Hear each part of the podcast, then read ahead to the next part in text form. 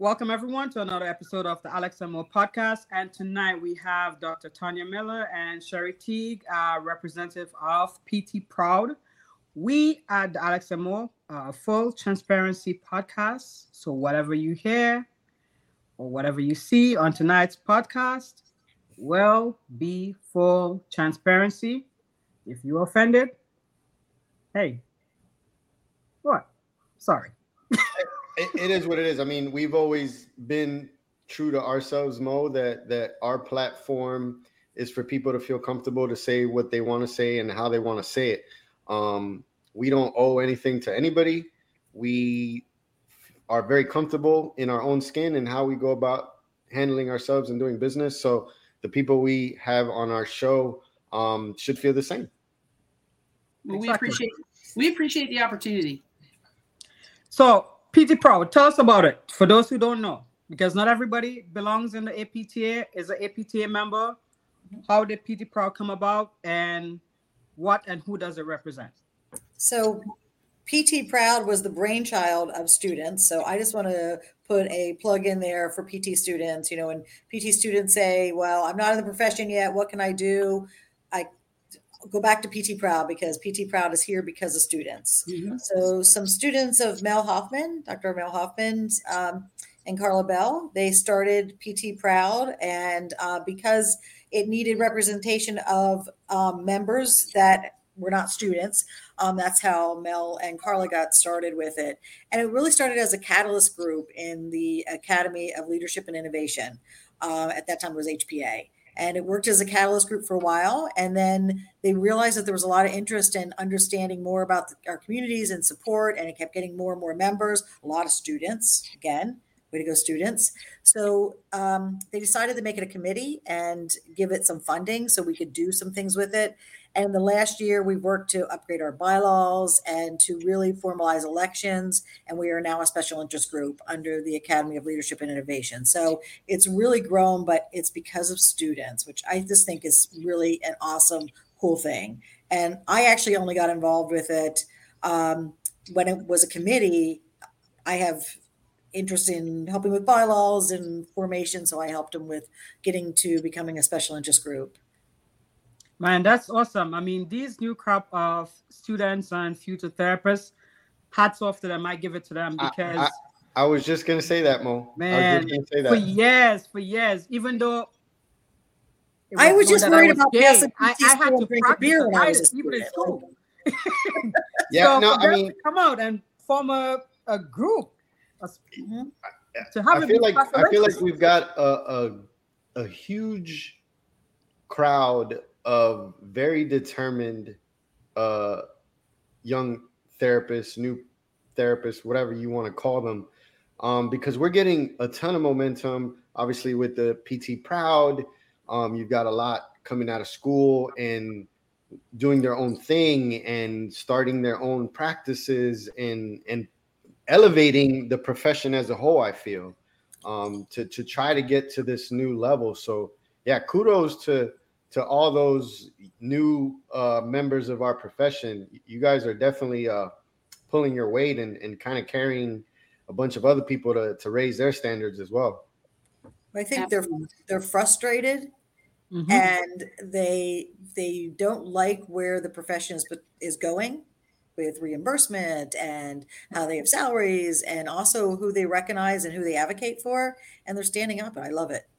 Mm-hmm. What we need. Absolutely they don't see themselves being reflected back at them and that's that's super important for this next generation that they feel that sense of inclusivity that they that they can see themselves being in those higher level positions and i think that you know i remember the first meeting i remember that it was sort of a pt proud's meeting in this room you know it was a whisper that was going around and and everybody wasn't quite so out at that time and this was what 2019 2018 it was pre-pandemic uh, yeah, sooner than that. I think it's been yeah a few years, two years or so before that. And and they had them in a room that was kind of you know how that goes with those little meetings that you set up outside of the rooms at CSM, and they had it in a room that was sort of tucked away, and you had to ask to find it. And and when you finally got there, but when you opened the door, it was like opening the door with you know the rainbows coming out at you. It was it was packed to the gills Um, everybody was standing against the wall, sitting on the floor. I mean, it just was, and it was a decent sized room. And and and the students, yeah, you were there, Mo. I think we actually walked over there together, and, and the students were presenting it, and it was just the it was just the neatest thing. You could tell from the energy in that room that it was going to become something. Most definitely. Um, I, I don't know. It, it it as you said, you know, a lot of us try to hide it or not be open about it. So it was definitely refreshing, and it gave me courage to be like, you know what, screw it, just be you. You That's know? right. So right. hats off to them. The, So they, hey, they're, still, they're still around. Some of them are in committee lead positions now, so so they're still they're still doing the hard work.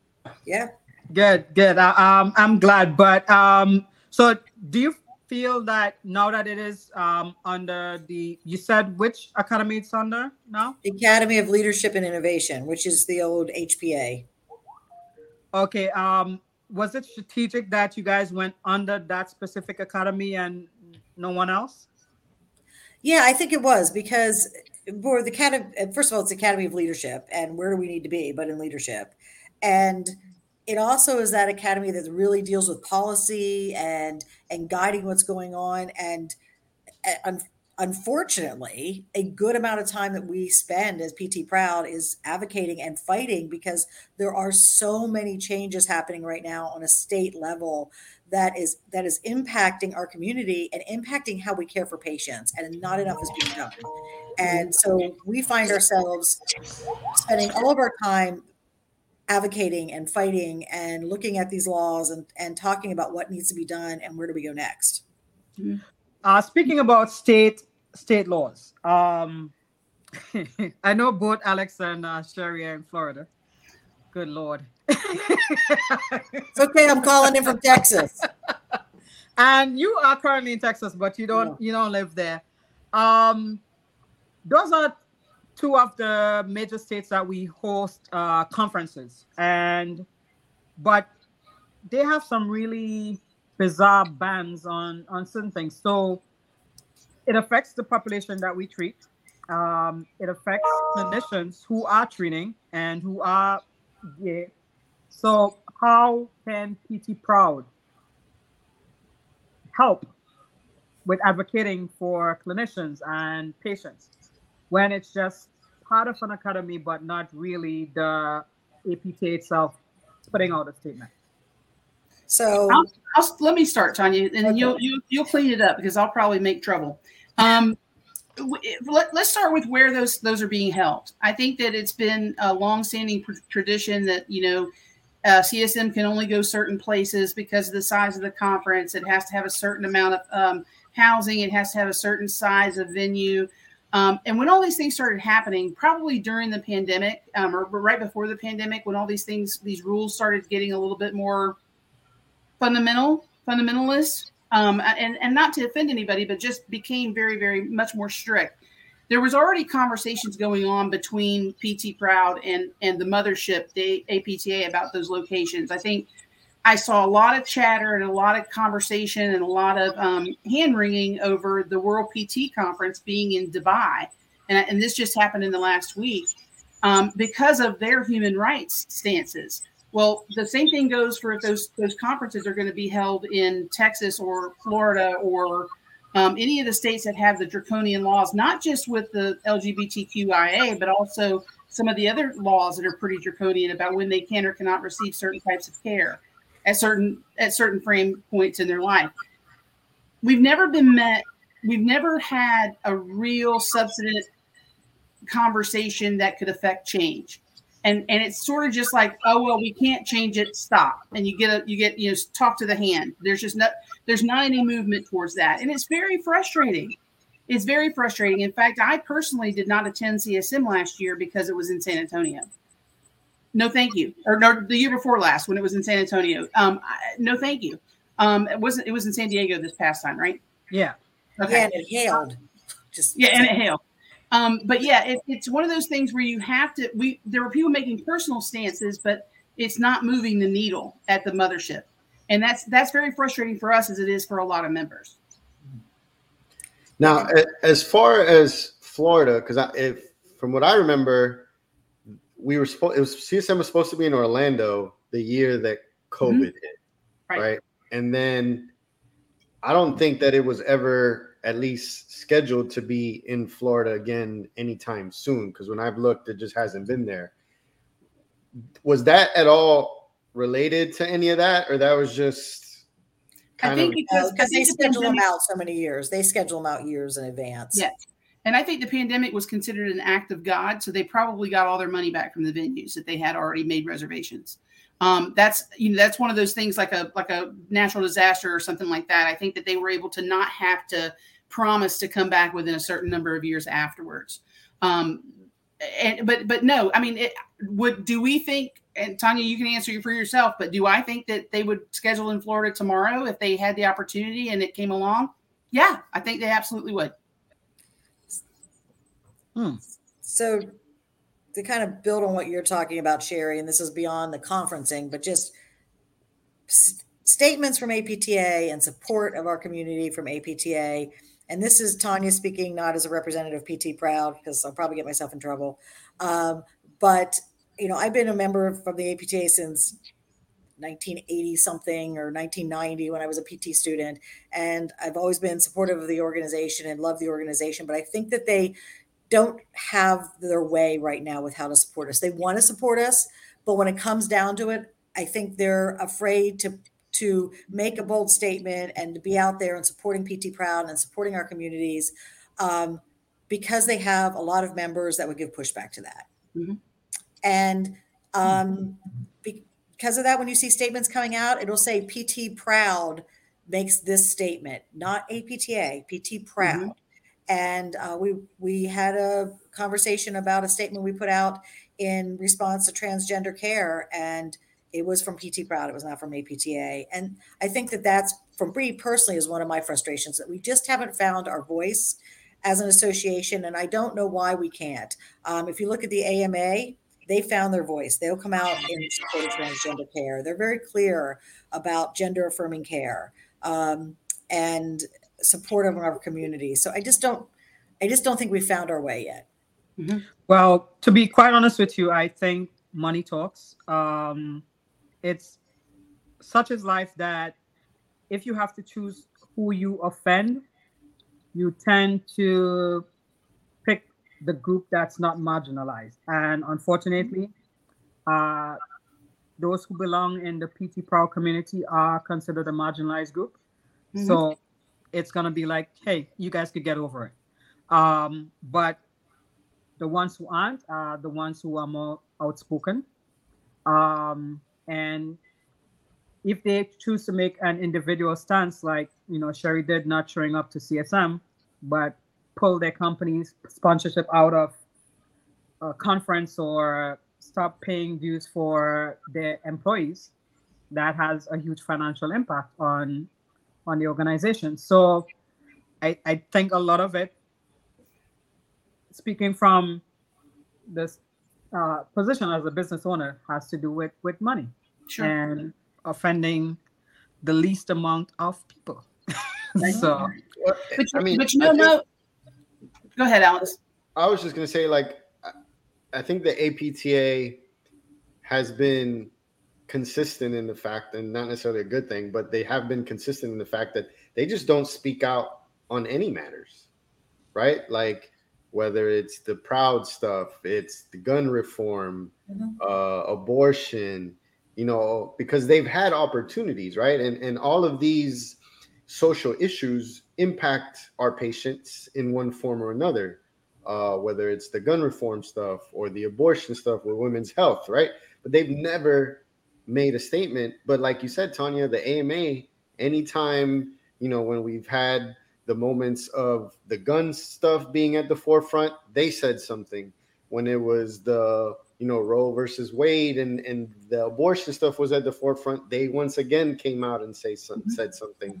Um, whereas the APTA has always just kind of said, hmm, we're going to hold back here and, and kind of toe the line as to how we can kind of navigate this and not really say anything, but you know, whatever they, the case. They actually did make an official statement pretty boldly about gun gun control. They they did make a statement about that, and they made it from the APTA that they supported reasonable gun, gun control that could decrease the amount of injuries or something like that. I don't have it right in front of me, but they were pretty firm on that.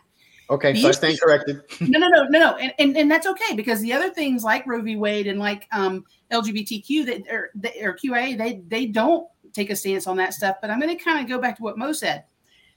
It is about money for their members. What we're talking about affects patients and patient care and the access to care. That is way larger than a, a body of 100,000. That's millions of people potentially, right? Hundreds of thousands of people um, that are going to have limited care, be it women's health, be it um, you know transitional care for transgender individuals. Um, the things that are happening at the state legislatures are not about our profession they're about our patients being able to receive care and whether our professions could be under some sort of criminal liability by providing that care so so it's it's one of those things where you go wait a minute, aren't we supposed to treat patients, all of them? Isn't that in our ethics and our bylaws? That's that that's my concern is that yeah, okay, you want to keep your 100,000 plus members, fine. Okay, got it. So and so writes a big check, got it. But what about that you know rural patient with CP who has two moms that nobody will go to the house because they're afraid they'll get arrested? Mm-hmm. Well, and one of our core values of the APTA is social responsibility. So, how are we aligning with that core value? And our vision is a transform society. How are we aligning with that vision if we are not willing to put our neck out? You can't mm. transform anything by sitting back and saying, Well, I'll be quiet and I'll wait and I'll sit at the sideline. You can't transform things that you have to be out in front. Um, so I don't see us, our actions aligning with our vision. Very valid point. Now, with regards to the AMA, there's power in numbers. They are well supported. They have money. Mm-hmm. And when you're in a position like that, you're not afraid of being canceled right. because you, are going to keep growing. And I think that's the challenge with our profession um, and organization. We, it's it's very shaky. Uh, not many people are staying as members. Um, so it has been a challenge to grow uh, the APTA, but I don't know what we can do individually. I, I know if I see a group like PT Proud wanting to make changes and representing my concerns and my needs, I would gladly join and sure. be part of that. So maybe they allow groups like PT Proud and others that represent individual um, values for people to show representation. Mm-hmm. That's just a thought. And, and the nice thing is, is that since PT Proud, there's other um, sections that ha- other academies that have PT Proud like groups. And I know sports does. Um, pretty sure PEDS does. Tonya, do you know of any other? Well, and there's state chapters that do too. So that's been a great and, and we've seen this the way the APTA is structured with its sections. A lot of the work starts grassroots through the sections and through the chapters, and and you are starting to see that rumbling where the PED section is. Um, I'm sorry, I don't know if it's the Academy of Pediatrics. It probably is now, um, but the Academy of Pediatrics is you know focusing on um, athletes and and and transgender children and how do you best support them and protect them and sports medicine is getting involved so the more that we can build from that grassroots and put that pressure up i think is is the way we have to do it and we have to mm-hmm. continue to do it and we need our students to stay willingly stay involved in apta and make that change because i think that that next generation is really going to f- force the change and and require it. It, it, in any shape, realm of possibility, do you think that something like that can happen without the APTA? And the reason I ask is because, in my opinion, and I'm not an APTA member, haven't been an APTA member probably for what at least 10 years or so. Um, and, yeah, and last I, time was on uh, Anaheim, right? Yeah, that was the last. That was the actual last year that I was an APTA member. Um, I, I don't feel that they've found quite the way to show a value that can apply across the board to most clinicians, right? So they don't see the value, so therefore they're not going to join. You know, it, you you take random PTs, and, and I'll use Facebook, but Facebook is a whole nother dimension. But the the one thing that people tie APTA membership to, right or wrong, is reimbursement, mm-hmm. right? Mm-hmm. So if reimbursement is low, it's APTA's fault, and so because it's the APTA's fault, like I'm not joining, right? They can't get my reimbursement rates, which therefore means I can't get a higher paycheck, so they're worthless. Mm-hmm. So how is this possible to even to do or accomplish without them because right now the APTA membership numbers aren't there, at least from what I can see. Um, and, and I don't look at that information or even really know. I'm just making an assumption. But I feel like this would almost have to be able to happen without the APTA because they're not willing to meet halfway as of right now and they don't have the funding or the the numbers to be able to push it. Does that make sense? No, you're right. You're right. And then there's been some there's been some hiccups along the way. I think that you know not getting the direct access through the the doctoring um, and and Tonya, I'm going to ping you a little bit, but but not getting that direct access as a as a frontline provider with getting the doctorate was a big hit, right? Not having insurances accept that as a as a as a first stop of care is mm-hmm. was a big hit to the profession. And i think that they're they're still battling with that because it was the increase in the tuition it was the increase in the time all the dedication and then i come out with a dpt and now what right? You, you're you're being supervised by people who don't have a dpt you're you're basically a very fancy doctor but you're not able to bill directly for medicare. Your most major insurances don't take you all those things that needed to happen that we were kind of all relying on the APTA to, to somehow do never occurred and it hasn't occurred to date. And and with the way things are going in medicare being the largest payer in the country it doesn't appear that it's going to. And i think alex what you're saying is right. It may have to occur outside of that organization. Um, and and tonya can talk a little bit more about the dpt thing but it's it's one of those things where you it's a such a necessary profession. You hope people can organize but right now the only thing we have is apta so organizing within it under and through the academy level and working your way up and being in the house of delegates and all the things that you're involved with mo is important. You have to be willing to stand at the microphone and make your point you know and and keep beating it and keep kicking and and keep swimming if you will and until something actually gets done.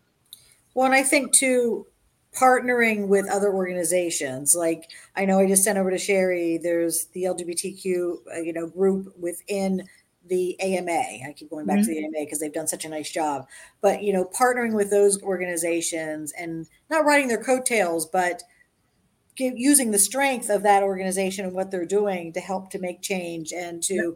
connect i think is another way for us to to move things forward for our profession and you know maybe kind of pull our association along because we're working in collaboration with others. So you know one of my goals is to reach out to them and say okay how do we work together? How do we you know join forces? We all care about our patients. You know when this comes right down to it yes our profession is important but we care about our patients. Our patients don't have access to care. Mm-hmm. care that they need and they deserve. And you know there is already a significant reduction in members of our communities seeking care because they are afraid to seek care and then we do these these laws that are coming out just makes people seek even less care mm-hmm. so we know if we're going to address chronic illness and we know we're going to and we're going to change things within our in our nation we need to have everybody feel comfortable accessing care mm-hmm. the collaboration piece is very important so i'm i'm glad to hear that you are looking and collaborating with like uh, the AMA and others, I, I think one thing that is essential is for us to do strategic partnerships. So whether it's AMA, speech, OT, whatever, I think as a community, we can we can affect change. So mm-hmm. let's try to do it. Um, I know like a lot of companies say they do diversity, equity, inclusion stuff. They get the paperwork involved. You might be working in a company, belonging in a company, and you have no idea because you don't see it. So everything seems to be of like face value. so uh, being part of leadership in PT Proud, um, you've probably made recommendations. I know I've been to a couple uh, webinars and um, talks about adjusting like demographics and all that stuff, even like the bathroom stuff. I see some bathrooms. I was at a conference today, uh, well, over the weekend, it ended today, where you saw a unisex bathroom, but you still saw like the men, women stuff separate. But on the registration stuff, male, female, non-gender, non-binary. So I mean, some places don't have it. So even within the PT profession, when you go to register as a patient, some of those changes have not been done. Mm-hmm. Um, but change should start with us. How can PT Proud encourage private practice clinics, hospitals, and others to be mindful mm-hmm. of these small small things that will make patients feel included or even want to seek care? It, it's been it's a constant refrain, right? We we started talking about that back in uh, PT After Dark that first that first year, uh, Monique. That, that was a, a subject that came up on that panel that we did, and I think we actually have, have sent formal formal letters of request and attended meetings and done different things at the APTA level to get some of the demographics on the website changed. Um, it is you know that is that's something that is a, a front front of mind issue for PT Proud and, and the other um, section organizations as well. Yeah, and I think it's it's multi. I don't think it's just one thing that we can do. It's multifactorial. We have to um, you know, involved with um, again with Mel Hoffman and Carlin, the research that they're doing, looking at our communities and physical therapy. Um, you know, they've been doing it from a patient's perspective, from a faculty perspective, from a student perspective. You know, so understanding and publishing research and getting that literature out there, I think, is one thing that's important. Obviously, literature comes out slowly, so that's you know a slow moving impact, but also making employers aware and making the clinicians aware and asking for it uh, because that's that's the other thing is people don't even realize what they need to ask for and how do they be how are they able to you know make their patients feel more included um, mm-hmm. you know clinicians don't know that their patients might not feel comfortable because you know the consent forms weren't worded correctly and they didn't have the right pronouns on the consent form or they used the wrong name for somebody and clinicians don't even know what to ask. I think people are confused.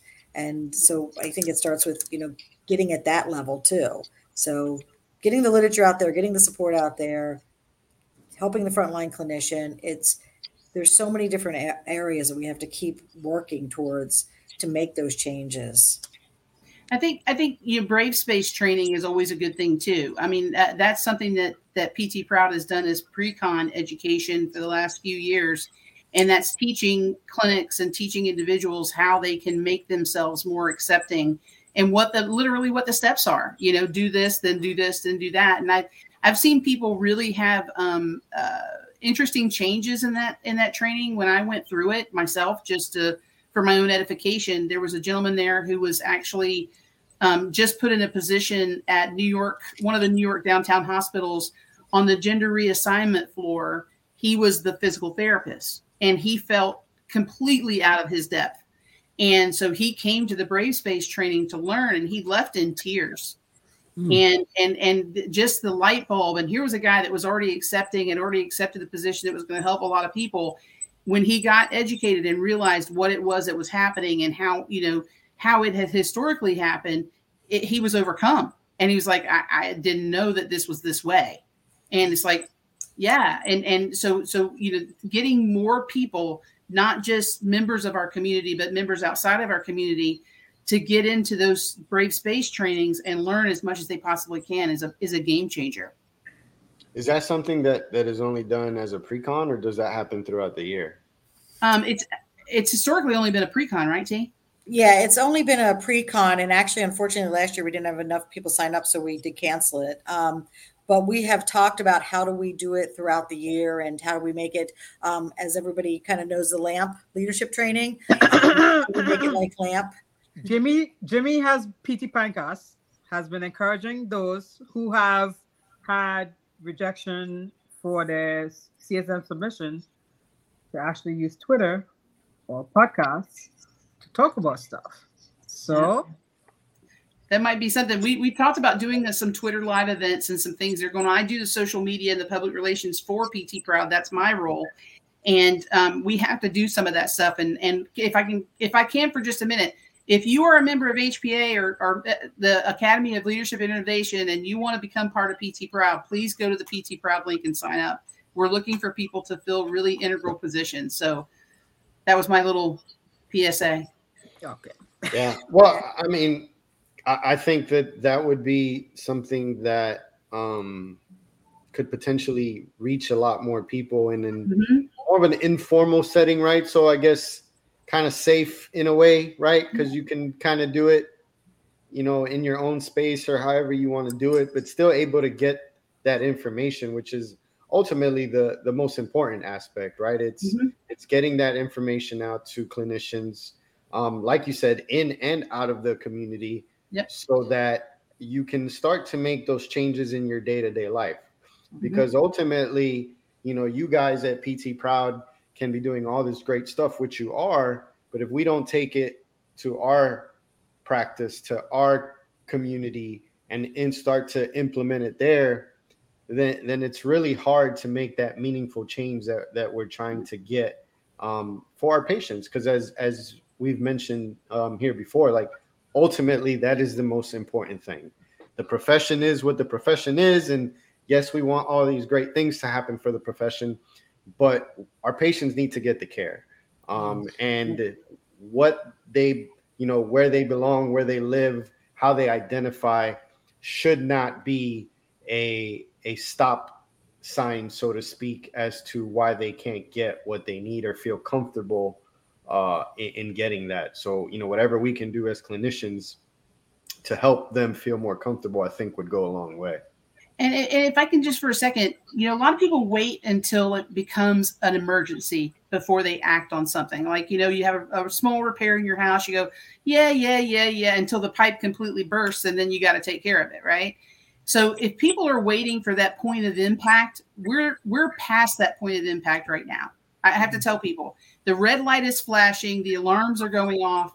The things that are happening at the state level, and I'm I, I live in Florida, and, and so does Alex, and we can speak to directly some of the legislation that has happened in the last golly last six months in Florida. And and I I actually received my health care at the University of Florida um, healthcare clinics that are uh, in different cities in Florida, and they actually led on DEI for years. They had their awards from you know GLAAD and and Trevor Project and everything, and they displayed them all over the place.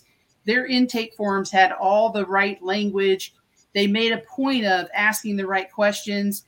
They do not anymore because they're funded by the state at a because Florida is a state school when those when those laws went into effect, the, the draconian laws of saying no more DEI programs in state colleges, you know, counting the number of transgender individuals in the colleges that are receiving care, um, all those kinds of things, it made a, ground level impact where all that DEI incentives that was that happened prior to that legislation are literally gone, and all the effort that was happening at the at the colleges, at the state colleges, is gone and and so you know the, we're past the time of action. We have to do we have to get involved. We have to get activated and and we have to make change. We have to at least you know get our claws in the ground and hold on because you know the storm's still raging. We just have to be able to survive it and move forward from there. And, and I, you know i don't mean to sound like a doomsdayer but but that's just where we are. And and so we spend a lot of our time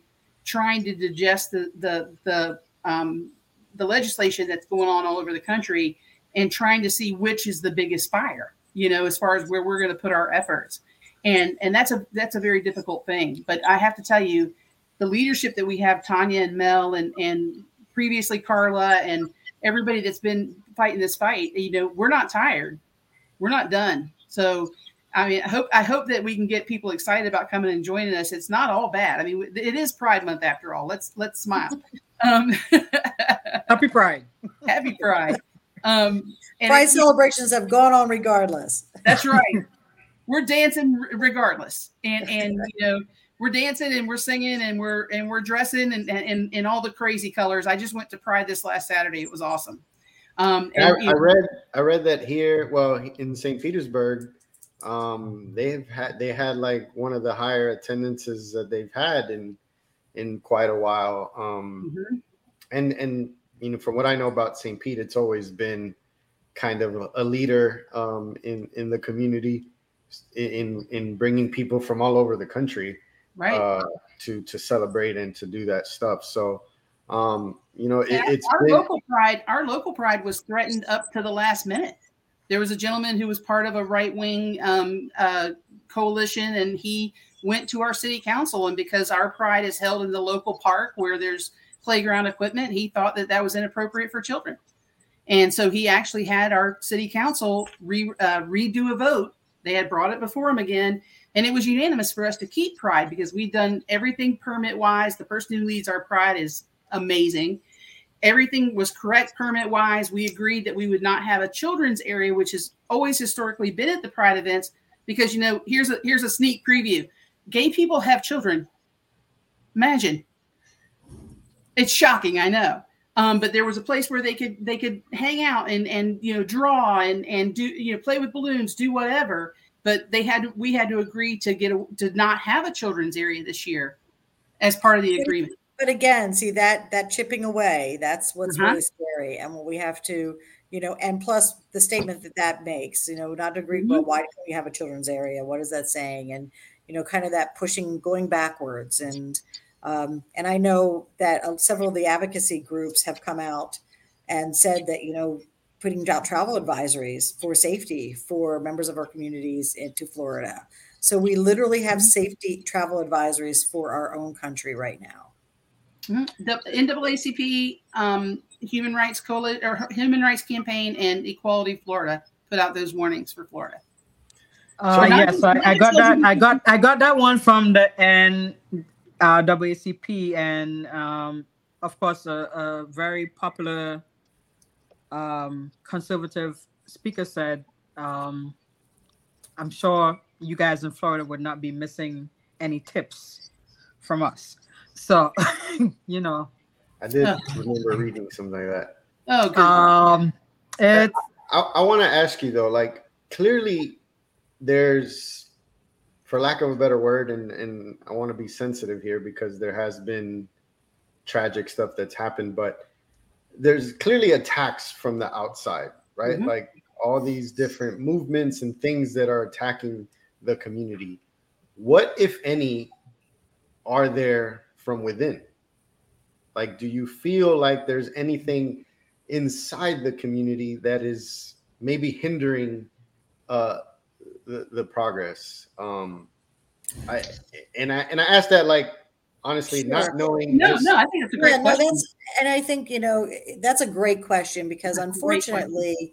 there within any community, there's always strife between groups um, and you know, and individuals not understanding others. Um, and I see it in our own communities. You know, I have a, a large lesbian community um, in a beach area that in Delaware that we go to on a regular basis, and you know, talking to my friends there who don't interact interact and have the opportunity to engage with individuals um, who are transgender and they don't understand the transgender community as well and you know just having again it comes down to education and and having people know somebody in their lives mm-hmm. and being impacted by that person personally um, so like having being able to sit down and have that honest conversation with somebody and say let me tell you what i know from my experience and and the friends and colleagues that i have you know have had in my life so being able to have those conversations and you're right there's there's barriers there because oh well you know we have our our rights and everything so why do i have to worry about supporting the transgender community you know? It's them over there that are being attacked not myself personally. So really getting people to understand how we have to be there for each other and and build up our communities i think is really important. I, I was so happy when the the flag was changed and it included all the colors but not but also black and brown which i thought was just fantastic. Um, I think it's super important that any marginalized community has their has their arms linked with the other marginalized communities to hold a firm wall. I think that without doing that, then they're going to they're going to you know take take whatever advantage they can. And you know we have to remember, and I have to tell myself this pretty frequently because Tonya and I both are consumers of the news. I'll, I'll, I'll put it that way. It's the best way to say it. And and one of the things that we have to what I remind myself of consistently is that 35% of the population just absolutely hates our guts. They hate the guts of anybody on this call right now. They really do. But that's only three or three to four out of 10. You know, there's still that other six and a half, that other 65% that that want to be inclusive. You know, if you look at some of the Roe v. Wade legislation, it's over 75%. If you look at the LGBTQIA DEI stuff, it's high. The numbers are high. The the approval ratings of everybody being inclusive is in the 70s and 80s. But that's not what we see quite quite commonly because that minority is extremely agile. They're extremely focused and they have a mission. They're all following that one line of conversation. And they've all gotten in line behind that. So they appear to be much larger than 35%. Whereas on the 65%, we're like, oh, yeah, come on, come to the party. Oh, I like you too. You like me. It's just all over the place. Everybody can come to the party, but what we're doing is we're partying. You know, we're not organizing, we're not getting ourselves ready for battle. And I think that that's been a disadvantage over the years. And so it, I, I love the, the younger generation, the millennials and the Gen Zs. They're going to make the difference. I, I just so so enthralled about what happened in Wisconsin. The, the voter turnout up there to get that judge in place recently was amazing. So so we have to become better organized on our side, and and you know just do what you do if you were in a playground and you had six of your buddies against three others. You know, I mean, it, that's not really even a fair fight, right?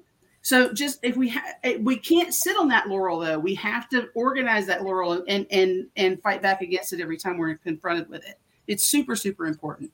You know, you can't be quiet. You have to you have to stand up and say no. You know, that's not right. This is what we're going to do. Everybody's welcome here. So um it's it's interesting that you'd say that the 30 30 to 35 percent they move in unison and you're right um I happen to be black. I also happen to be gay. But there are blacks who aren't gay who probably feel that the gay community move in unison and tend to have more support or advancement of um, stuff in certain professions and in society. Mm-hmm. Uh, so when you hear that that pushback, what what would you say? I'm gonna let Tonya handle that one. She's probably a little bit more politically correct than me. Well, I, I think I think you're right. I mean, I think that we again, unfortunately, sometimes groups that are experiencing discrimination and marginalization, instead of bonding together, pushed back against each other. You know, and and it doesn't do any of us any good. And just think if we all actually sat down and said, "Listen, we need to move forward as a group, and how can we move things forward that helps all of us and and supports all of us." Mm-hmm. Um, I don't have the answer, but I it's important. We need to do it. I don't know it, what the answer it, is. It, it definitely is important. But all right, so let me put something. I mean, I guess because of my build and how I dress, it's obvious. But if I were to dress otherwise, the first thing that people are going to recognize from me if I go into a house to provide service is that I'm black. So the needs of, of a black person to advance in our profession is different from could be different uh, from what it is of a gay person, and especially mm-hmm. if it's a Caucasian gay person or if it's a Hispanic gay person. So, yes, we are all marginalized, all four of us, Alex included. Yeah, even though you're a man, but you're Hispanic. Um, but it's we we have a different level sure. of of stuff. I mean, there's a racism, there's a sexism, whatever you want to call it. Um, so it's it's like your friends who are lesbian versus how they feel about people who are transgender. It's it's mm-hmm. it's similar. It's that similar dynamic. So to come to uh, a middle ground, although it would work if we do, it's it's it's kind of a struggle. Mm-hmm. I don't mm-hmm. know. We need to sit down at a table and talk, and hopefully, like DEI committees can can do that. But well, I think you make a great point because you know that's one of the challenges of DEI committees is they, you know, depending on who's in that DEI committee is the direction that committee takes. Mm-hmm. You know, it might not look at everybody's interest. And um, you know, what you were talking about is you know good old intersectionality, which you know I love. It's been it's been beat up in the media and um, abused by the right, but intersectionality is you know the intersection of our lived experiences, and you you described it so elegantly about your identities and how they intersect and which identity takes precedent in certain circumstances. And we need to sit down at the table and understand each other's lived experiences and say, okay, how does this law or how does this impact? But that's that's sitting down at a table and having a communication together and then deciding to move forward and to push back against discrimination as a group and and that's hard to do it's, it's not an easy task and you know there are some days especially when we're meeting at 8 30 9 o'clock at night you know with pt proud and we're looking at all this stuff and i i turn into a pumpkin you know between 9 and 10 um, and I, am starting to fade, and I'm like, I just can't do it anymore. But we have to keep doing it. We have yep. to keep talking. We have to keep having conversations like this, and you know, having people see each other as people trying to move through life and we need to be there for each other. And I know that might sound corny, but that's what we need to do. And I have the luxury, I have the luxury like you do in, in one way, Mo, that I can, I could fem myself up potentially. It would freak everybody out, but I could fem myself up and, and put on my, you know, my closet clothes, if you, you will. can't fem yourself up. I've never seen that one, Sherry. I'm sorry. okay. But, There's a challenge. There's a challenge. There's a challenge. Yep. I, I, I, okay. You, I, you I'm, I'm, okay. Not, I'm not Can we just one. go off script and talk about the Stitch Fix, Stitch Fix uh, outfit you ordered? okay. So, but if we look at that, Mo, I don't. I have the luxury of, of, of, taking that off and, and setting it outside of my car before I head into a house. You cannot take off the color of your skin before you head into a house. That to me is is a challenge unto its own on top of the the homosexuality thing. We but we do have a something in common, and that's being told we're less than, right? And that's being and treated like we're less than.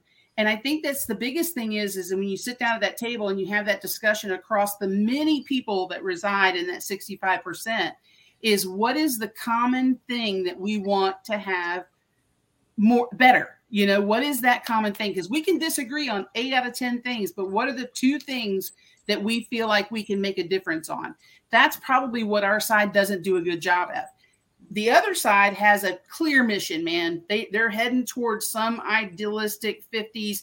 I'll, I'll, just say it, Gilead, back in the, you know, from Handmaid's Tale. That is that is what they want. And they they know how to get there by just shaving off every other person, you know, and make them all get into line. And and and that's that's a scary thing because it's a it's a very well trained, um, well thought out um, uh, modus of attack that they have. And, and I think that we have to do better on our side to get that message out that, hey, I know we don't agree on everything, but we do agree that this needs to happen better.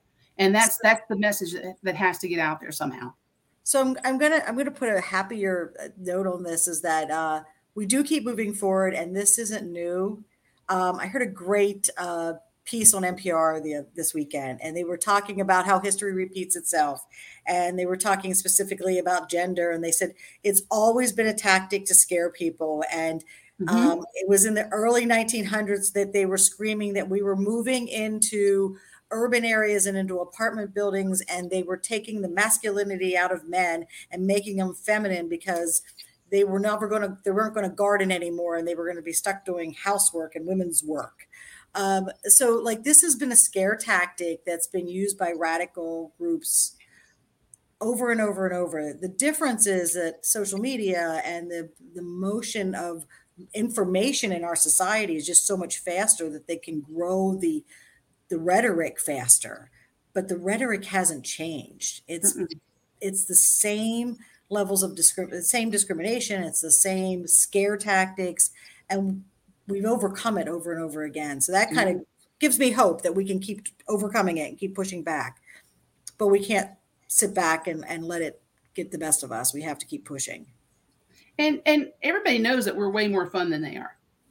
I mean, let's just say that in open air. They think the world's falling apart, you know? Yeah. That's when we're fun. We have hope. Exactly. Do, do you ever think that, so like to your point about how they have that mission, it's a very target focus, almost like, you know, ruthless, like we're mm-hmm. going to get there no matter what. Exactly. Why is it that you don't think that the 65% can take that approach or hasn't happened yet, right? Because it seems right. pretty it seems pretty simplistic. Mm-hmm. Like we have a target and we're going to get to that target no matter what. Like we're we're all just moving forward, you know, either join us or get left behind so to speak. But the the 65 is kind of like eh let's we don't believe we don't believe that we should pick that target. Okay. We think that everybody should pick the target they want to go to. That's the difference fundamentally. I mean, fundamentally, I, I don't believe I should tell you, any of you, what you should or should not think, what you should or should not do, how you should or should not look. You can live your life as long as it doesn't hurt anybody else. Maybe that's our spot of commonality, right? You can live your life however you want to, and we're all going to be okay. The other one has used this fundamental thing that if we don't get everybody in line to this goal, everybody's going to die. Why, why, why couldn't we get, because like what you just said for me and is is kind of like the motto of my household and mo has heard me say this before is 4011 right so that's the number to my house in the address and is what i tell my wife and my kids i'm like we focus on what's happening in here. We're not concerned with what's happening out there.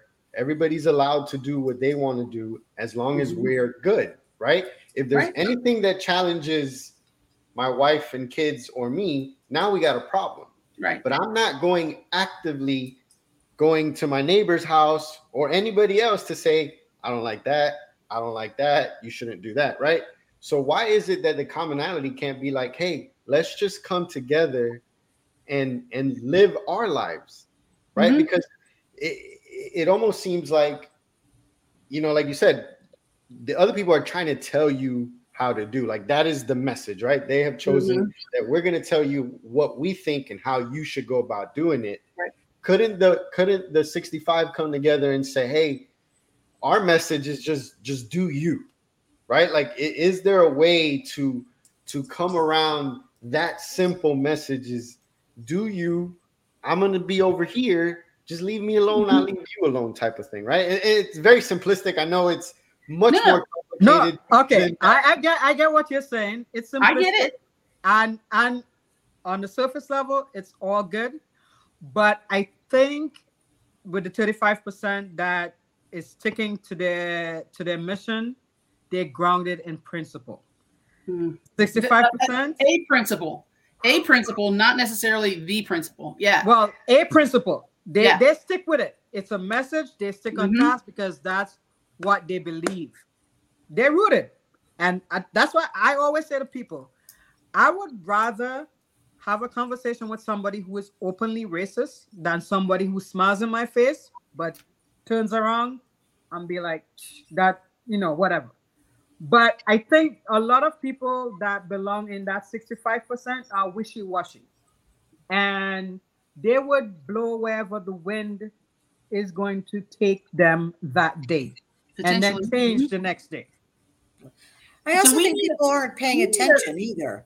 Like, oh, that's the other thing. Yeah. I, I mean, I talk to, you know, people around me and yeah, I'm a huge consumer of the news and I know what legislation is being changed in this state and I know who's standing up, but I talk to the people around me and they're like, what are you talking about? Like, oh, I, I hate the news. The news is depressing. I don't watch it. So if you're, you know, like there's a good part of our country that well it just doesn't affect me so i'm going to go stream my favorite you know netflix and not worry about any of it i don't even know that there's an issue like I, I think that I think it comes down to this, the type of leadership that we have. Right now, we mm. have a very effective leader, very effective leader. He happens to have a stutter. So communication from him is not as smooth as we would like to see it, but he has gotten so much done messaging that out has been tough. But I'm going to say three words, and you guys are all going to know who I'm talking about. Yes, we can. Obama. Obama. Mm-hmm. During that eight year period of time was probably the most coalesced the 65% ever was because they had a leader who had an idea and a mission and a motto. I mean, a great motto. Yes, we can. We were all excited about it, right? So it's it's almost like we need to get somebody who is a is a professional publicist to get a hold of our our current administration and somehow message out the successes that are going on. And and it's it, it's super important that that that that happen in the next year year and a half because right now there's like 30 people running from the other side. One's one's going on arraignment tomorrow. You know, eh, it couldn't be more of a mess, but yet that mission just keeps marching, doesn't it? They I just want to know. I have a pre- I have a presentation at the same time, and I'm just not sure what's going to be more interesting: my presentation or the arraignment. I'm just saying. It just, well, it'll be covered on every news channel, so I'm sure yeah. you'll be able to absorb it in one. My presentation will not. So there you go. so, so, so, Alex, I have to ask you, as a fellow Floridian, and I neither one of us are in that area of the state. Um, uh, over under 10 times more p- crazies at the courthouse than there was in New York. You talking about for tomorrow? Yeah. Um, probably more. I mean, you think it's going to be more? Florida, as you know, you know, it is is a big big state for him and mm-hmm. and for the Republican Party. Mm-hmm. Um, a lot of it it has been the amount of people that we've had move into the state yep. um, from other areas.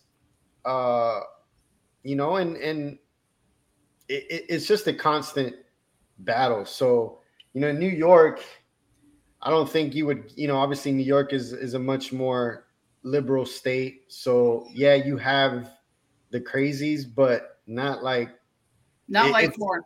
Not not like Florida, Alex, right? They're gonna get us banned. They're gonna get us banned from YouTube calling them well, well, listen, like I'm just repeating what was said. I, that is not my thing.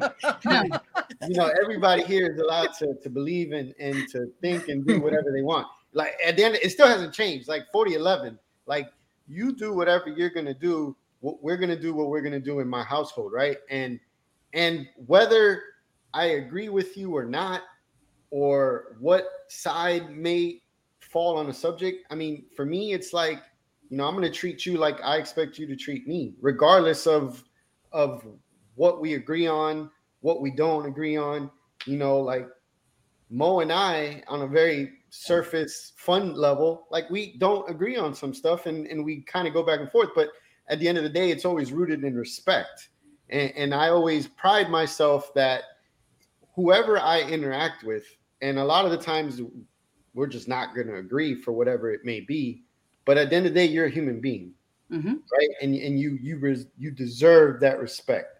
I will talk to people. I will listen to people. I, I oh, I invite that because it gives me an opportunity to learn, right? Because to sit here and think that I know it all or that my opinion is like no, like I it's it's it's an exchange when it's done right it's an exchange where hopefully the individuals involved can take something away and say, hmm, I never thought about that.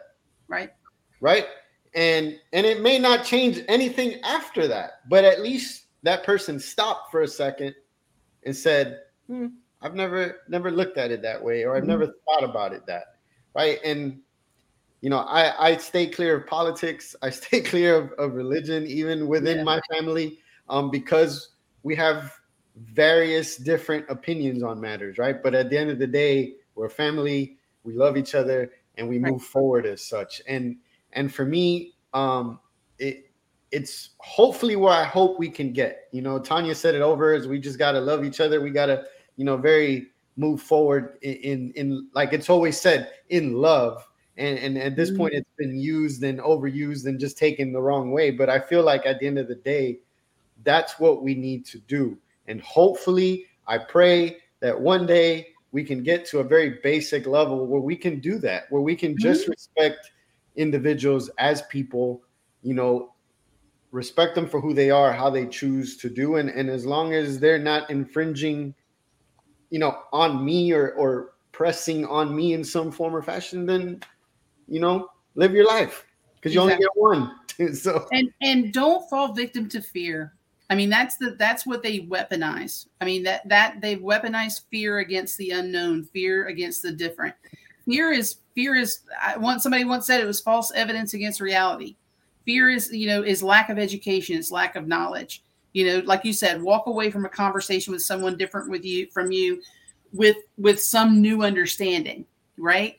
Come you know come away with something positive in an interaction versus always having to come away with something negative. I I, I love that thought, Alex. Well, and and to your point, fear is an emotion, mm-hmm. right? And what do we know about thoughts and decisions made based off emotion, whether a good emotion or a bad emotion? Like, it's not. It's never a good thing to do, right? Like right. we hear a lot of people tell us, you know, if you're angry, take a step away before you decide to do something you know even on something as simple as like twitter like if you're in a heated you know debate or whatever step away because that emotion is going to carry you and it may not carry you in the right way. And the same thing can happen when when you're on a on a high like things are so good like you can't you're not thinking clearly right? So now, now are you talking about my wife critiquing softball at this point? No, I think no don't think on emotion that, that, oh, that, that, He's actually doing my presentation on emotional intelligence tomorrow, so I'm just going to tap out let Alex do tomorrow. There you go. You know, so it, it's just that. Like I think we, you know, we the the objective is to to invoke an emotion and and then get people to do something off of that emotion, right? Mm-hmm. And, and again, whether it's a good emotion or a bad emotion, it's just generally not a good idea to make any kind of meaningful decisions based off of that. Right. Pick your battles. Right. Pick your battles. Pick your battles. Um, I think um, it gives each and every single one of us an opportunity to leave a good mark or make a good first impression. Um, many times I've gone into certain areas, especially rural areas, where someone said, "Oh, I've never met an immigrant," or "I've never met a gay person." So the impression that you give to people matters. It can change their perspective on certain things. Sure. Um, so we do have a chance to take one or two off of the 35%, um, depending on the approach. so, but it's an uphill battle. I think the toughest part will be convincing the other 65 to move in unison. So, um, I really want to thank both of you for being on this episode tonight. Um, I've gotten a lot more information on uh, PT Proud, and I'll definitely. Um, Sherry, can you remind us what's the link to register? If so, you have to also be a member of the Academy. You have to be a member of the Academy of Leadership and Innovation, and then on their website. Oh man, that's that's another section I have to go pay for. Yes. And um, if, you, if you contact, wait, I thought you were going to do that at CSM. You told me you were going to do that at CSM. well, okay. Mo, you well, outed yourself already, out, Mo. I'm already in private practice. I'm already in, in home health. I'm ready, Mo, like to the Maryland. You know, outed yourself out, Mo. okay, fine, fine, fine, fine. I'm going to register well, first, before you come to, before you come to PT Proud, though, check with your sections that you're currently a member of and see if they have a, a, a PT Proud type committee because you may be able to or, to go ahead and help them organize. I'm not no, trying. Listen, Mo, we, we would over at PT Proud. Come we on, want we want you with us. Over here. Don't get it twisted. We want you with us. but but at the same time, if you don't have time to, to juggle another section, there might be a, another group. Uh, uh, uh, we can add it. We can add it. Alex, remind me. Hey, Alex, I shouldn't be the only one being invited to, to become a member. Yeah. Anyway, well, Alex. Listen, well, yeah. Alex, yeah, yeah. membership apparently. So we we, we got to start with step one. but so yes.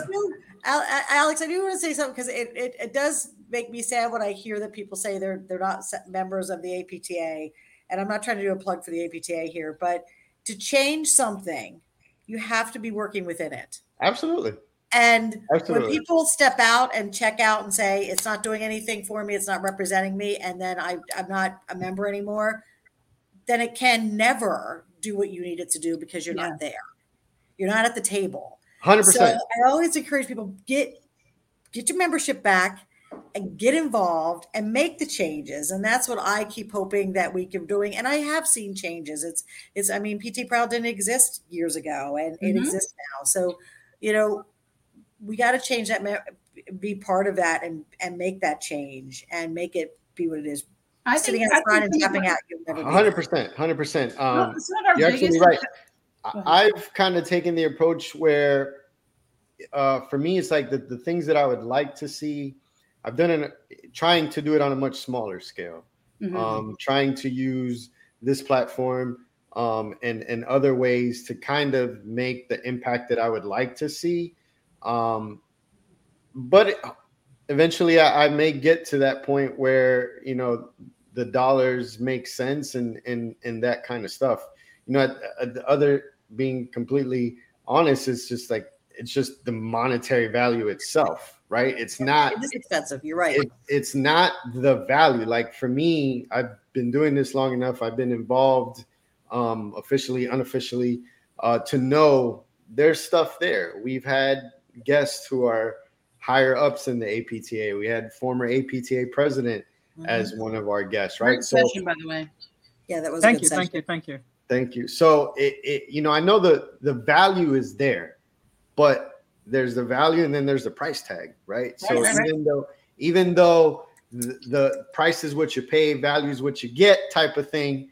Um, you know, I got a couple mouths to feed and, and some other stuff we got going on. So, you know, you got to start picking and choosing what makes sense for. we, we're going to get to a point where the podcast is going to pay for Alex's membership. There we, there go. we go.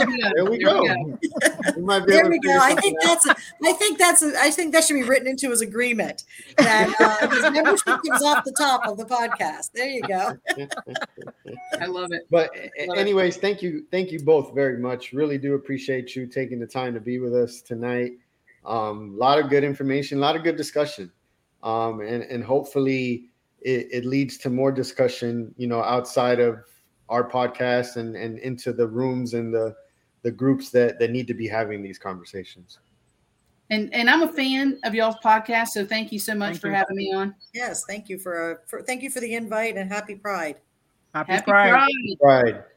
All right. Well, as always, thank you everybody, all our supporters, our fans. Keep liking, subscribe, share, all that good stuff on um, all our platforms. You know, the Twitter, IG, all that good stuff. As always, everybody have a good evening. And again, be safe. Thank you very much.